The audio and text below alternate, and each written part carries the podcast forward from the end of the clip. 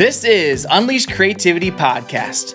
Welcome to episode four. My name is Scott Phillips. I'm a seventh grade math teacher at Aurora, Nebraska. Aurora is a small town of about 4,500 people, just an hour drive away from Lincoln, Nebraska, and I'm finishing up my 10th year of teaching at Aurora Middle School. This is Unleash Creativity Podcast.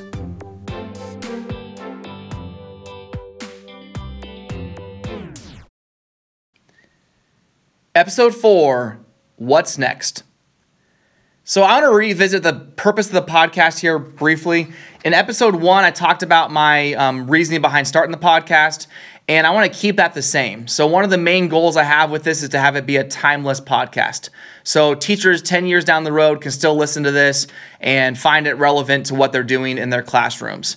So I'm not going to hit a lot of hot topics throughout the course of the podcast, but I think, especially, one of the main purposes for me is for it to be a reflective experience. That I can sit back and look on it a year down the road and say, look how far I've come as an educator, but not just that, look at how things have changed over the course of the year. And what better time to do that than when we're literally going through a worldwide crisis with the coronavirus. And I, I want to use this as an opportunity to teach you and to talk through some of the things that I've done so far through this e learning experience. But also in part two of the podcast, I want to make some quote unquote predictions about where I think this could take us as educators and as an education system in general. So, really excited for today. It's been a kind of a one in progress throughout the course of the last month. But at the same time, I really think it's going to be important for all of us to reflect on this experience when it's all said and done. So, this first part of the podcast is going to be all about what I've experienced thus far, things I've learned along the way, and things that I wish I could go back and change, but obviously I can't. So, the first and foremost, biggest piece of advice I have for you is to take it slow. Don't expect that this e learning experience is going to even represent a fraction of what it's actually like to be in a physical classroom with students. This is not the same thing.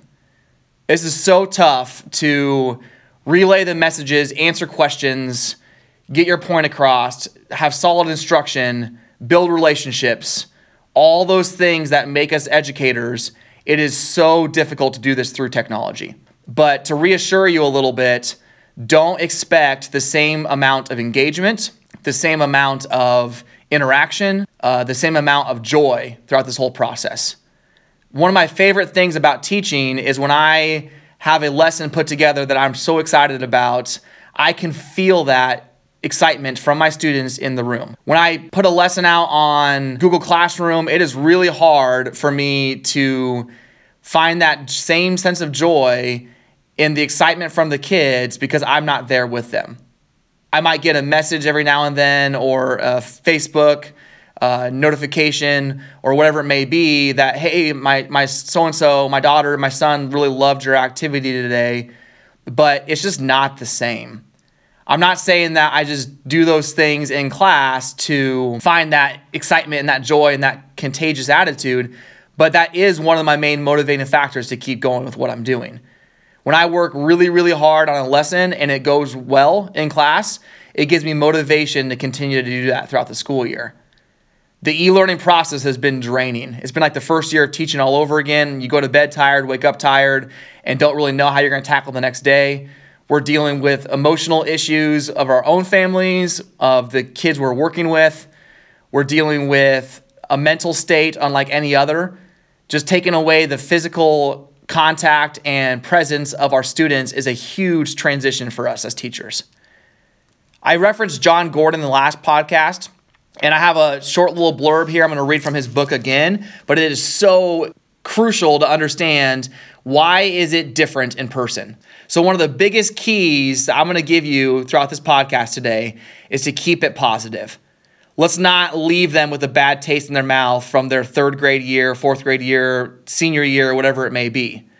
I get it that we want to try to instruct them as much as possible. I understand that. But in a lot of states, there's no more state testing this year. So that pressure is taken off of us as teachers. I'm going to spend a podcast in the future talking only about state testing. So I'll, I'll go down that tangent here later. But that side of the pressure academically is gone. If you do the math, real quick, I'm going to go off on this math problem for you. It is a fourth of a year, a fourth of a school year. So one fourth of a 13th of their schooling experience. So if you take a fourth of a 13th, that's multiplication, you multiply it, you get like 1.9%. I'm not trying to belittle this on everybody's situation that they're in. I get it. It's tough for a senior to lose the last part of their senior year. It's tough for my kindergarten daughter to lose all those fun experiences. It's tough for me as a teacher to no longer be able to do those things with my seventh graders that, that require physical contact and physical presence for them to be done. It is 2%, 1.9% of their entire academic career. But we've got to take care of what we can control. And what you can control right now as an educator is setting the example for your students and saying no to some things that you would normally want to go do. So, back to the idea of why is it so important to be in physical contact with people?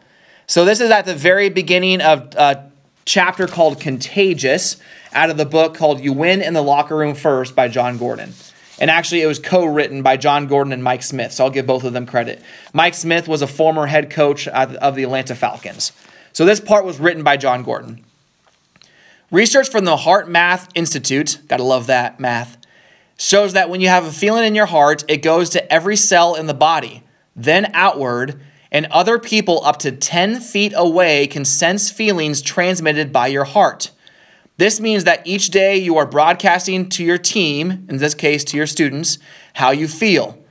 You are either broadcasting positive energy or negative energy, apathy or passion, indifference or purpose. Each member of your class is contagious, and every day you are all either sharing positive or negative energy with each other. First of all, let's just stop and think for a second literally our emotions are projected up to 10 feet away from us. So my room is actually, I know this for a fact because we do a, a, a, lesson on area and we talk about the area of my carpet in my classroom. So my room is about 30 by 30. So it's about 30 feet by 30 feet. It's like 29 and a half, but really close. So in my classroom, if I have kids sitting a couple feet away from each other, they are projecting their emotions, positive or negative. The next group is less than 10 feet away from each other. They're projecting it. It is literally contagious. So when I'm in my classroom and I'm walking among my students, they can tell the moment they walk into my room of whether or not I'm in a good mood or a bad mood. And it, I have to say nothing for that to happen. So that is unreal. So, why is this so important for the e learning that we're going through right now? That doesn't happen when you're looking at a screen. You can't project that. Literally, we cannot project our emotions when we're looking at a screen. And I don't know about you, but I'm just tired of looking at a screen. I want to get my kids up and doing things. I want to get my students like away from the computer if I can. But the hard thing is, how do I give them the lessons without having them use a computer in the first place? So I try to keep my videos short. I try to keep them as um, efficient as possible, but at the same time, I try to keep them fun, engaging, and give the kids an opportunity to kind of take a step back a little bit and enjoy this a little bit too. This is a stressful time for everybody. You've got to understand that every single person that we're in contact with on a daily basis is in a different situation. Every single student has siblings. Some of them don't have siblings. Some of them have parents that work all day. Some of them don't. Some of them have a mom or dad that sits next to them while they're doing their homework. Some of them have parents that could care less. And I'm not trying to step on any toes when I say this, but you've got to understand that every student is in a different situation. We lose the control of our classroom environment. We have now taken our classroom environment and placed it into every single house that our students are in. Unreal. Unreal. This is not going to be able to replace the classroom. This is not going to be able to replace you as a teacher. We're going to be able to all reevaluate where we're at as educators throughout this process. And it's really been a reflective experience for me thus far. I've had some good things, some bad things. And I think the biggest thing to understand is we've got to keep it positive. Keep it positive for the kids. Don't just send them busy work. That'd be the absolute worst thing you could do. If you just send them home worksheets and just say, okay, complete the worksheets, even if you give them the answers to the worksheets, I just stress to you, keep this positive. The state testing is not happening in most states. In Nebraska, it's not happening. So the pressure that we have normally is not there. You've got to keep this a positive experience. You've got to keep your kids wanting to come back every single day to see what what Mr. So and so or Mrs. So and so is going to post that day. So try that challenge. Try to keep it as positive as possible. It is so tough for us as educators to teach, to work, to teach, to work, to raise our kids, to go back to work, to make sure we're still helping out with the lunch, breakfast, supper, and then go back to work. It is hard to juggle ourselves. So, how is it any different for your students? How is it any different for them? I mean, I'm stressed 24 7 right now trying to get things done. How is that different for our students? So I just want to challenge you to think outside the box a little bit. How can we educate our students still, still give them opportunities to move further along down the curriculum, but also show them grace, show them patience, show them that we're still having fun with this. Talk about where do I think this is going to take education and those different aspects after this quick commercial break. This is Quotes to Live By. Things turn out best for the people who make the best of the way things turn out. That's from one of my favorite authors, people, coaches ever, John Wooden. This has been Quotes to Live By. So I'm not going to take any medical sides of the coronavirus. I don't know when this is going to be done. I don't know anything about that. I'm not going to make predictions in that light. But the one thing I am going to say is that I believe when we're all back from this, we should be different. When we're all back from this, we should all appreciate things a little bit more. I don't know about you, but I miss my friends. I miss hanging out with my friends. I miss going playing tennis with my friends, disc golf, whatever it may be. I just miss being around people. Now, the one thing I will say is I, I'm a little bit annoyed when teachers say, well, this just shows the unimportance of state testing, or this just shows the unimportance of grading homework. Now, the reason why I'm annoyed by that is you're comparing apples to oranges. Like, I get it. I understand state testing is stressful, but there is still a place for it. Now, do I think it should look different? Absolutely, yes. But there is still a place for it in education. We have to find a way to measure where our kids are at. So if you just say, oh, state testing is, as in the words of Bobby Boucher's mom, state testing is the devil and we have to get rid of it, that is not necessarily the correct stance because you know that there's always going to be state testing, there's always going to be accountability. The thing we have to kind of stand on as educators is what's the best way to do that? And is the best way to give them 50 plus questions in a high stakes moment and tell them that if they don't do well on the test, we're all going to lose our jobs? There is a better way to approach state testing. And like I said, I will spend more time on that in the future. So you've got to get away from the fact that when I say things are going to change, we're going to just all of a sudden not state test anymore. That's not the case. Now, homework. Homework is a pretty hot topic. I don't personally give a lot of homework in class, so I can't sit here and say that, oh, you should give homework every single day.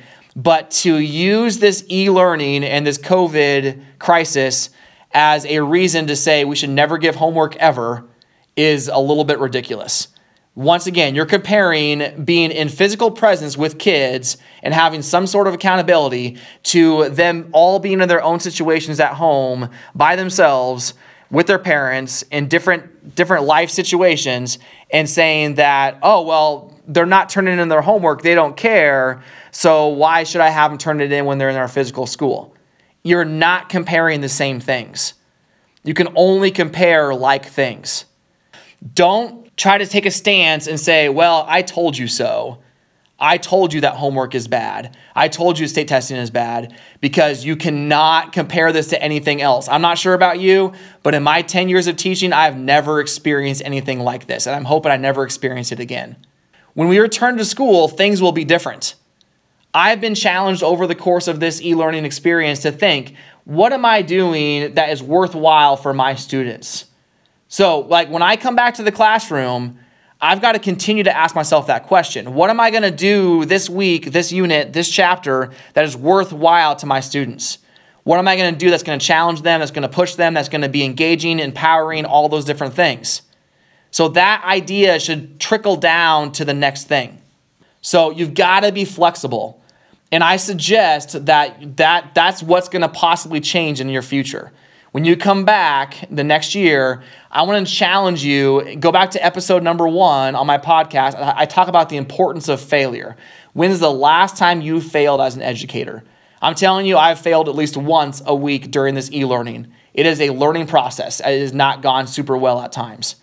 When you return to school, you have to have that same mentality. I'm going to push myself as an educator enough to where I'm failing every now and then.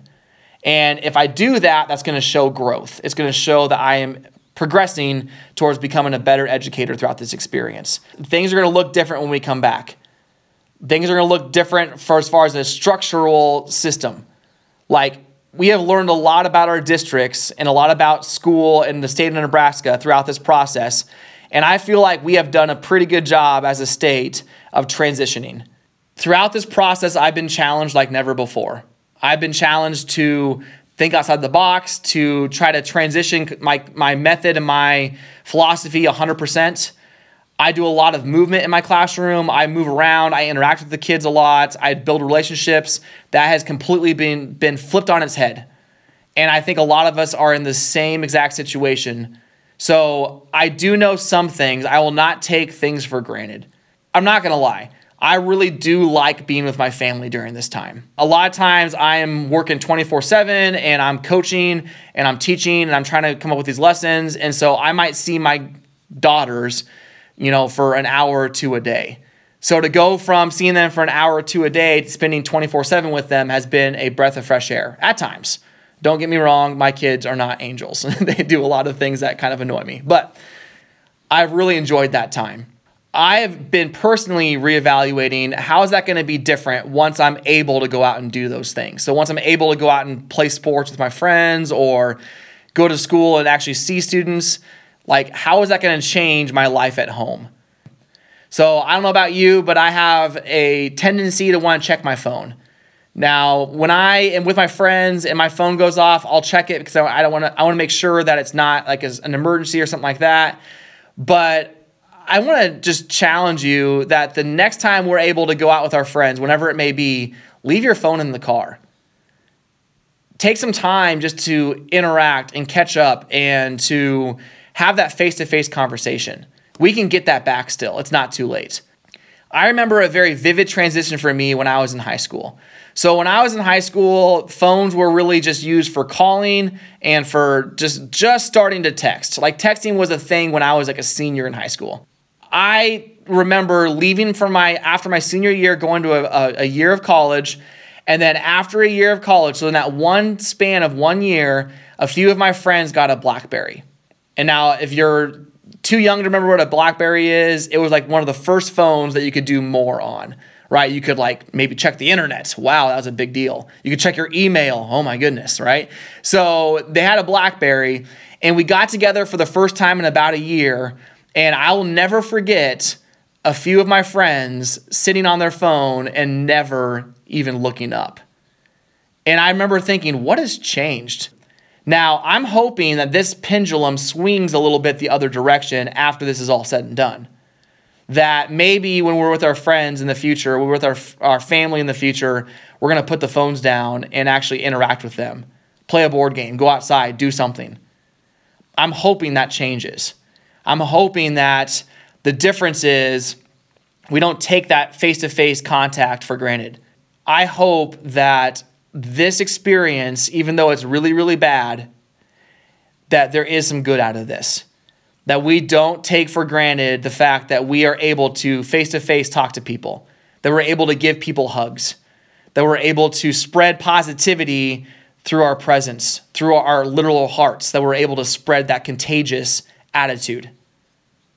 Let's not take for granted that we are able to live this life together, whether that's with our students, our family, our parents, whoever it may be. So, my only challenge for you today, I'm always going to end with a challenge, is to rectify relationships.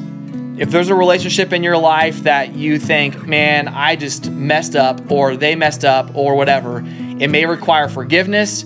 It may require to, you to swallow your pride a little bit but I'm going to challenge you to rectify that, to try to regain that. So once this coronavirus is over, you can get back and mend the broken relationship. So I know that's a little bit more of a personal, challenging thing for this podcast, but what better time for us to really reflect on what's important in life and really reflect on the importance of positivity, the importance of sticking together through this. Thanks again for listening to today. Feel free to subscribe. And um, I'm excited for episode five, but this has been a, a, a really thoughtful process for me throughout episode four. So hopefully you enjoyed it, and we'll catch you guys next time. Thanks for listening. This has been Unleash Creativity Podcast.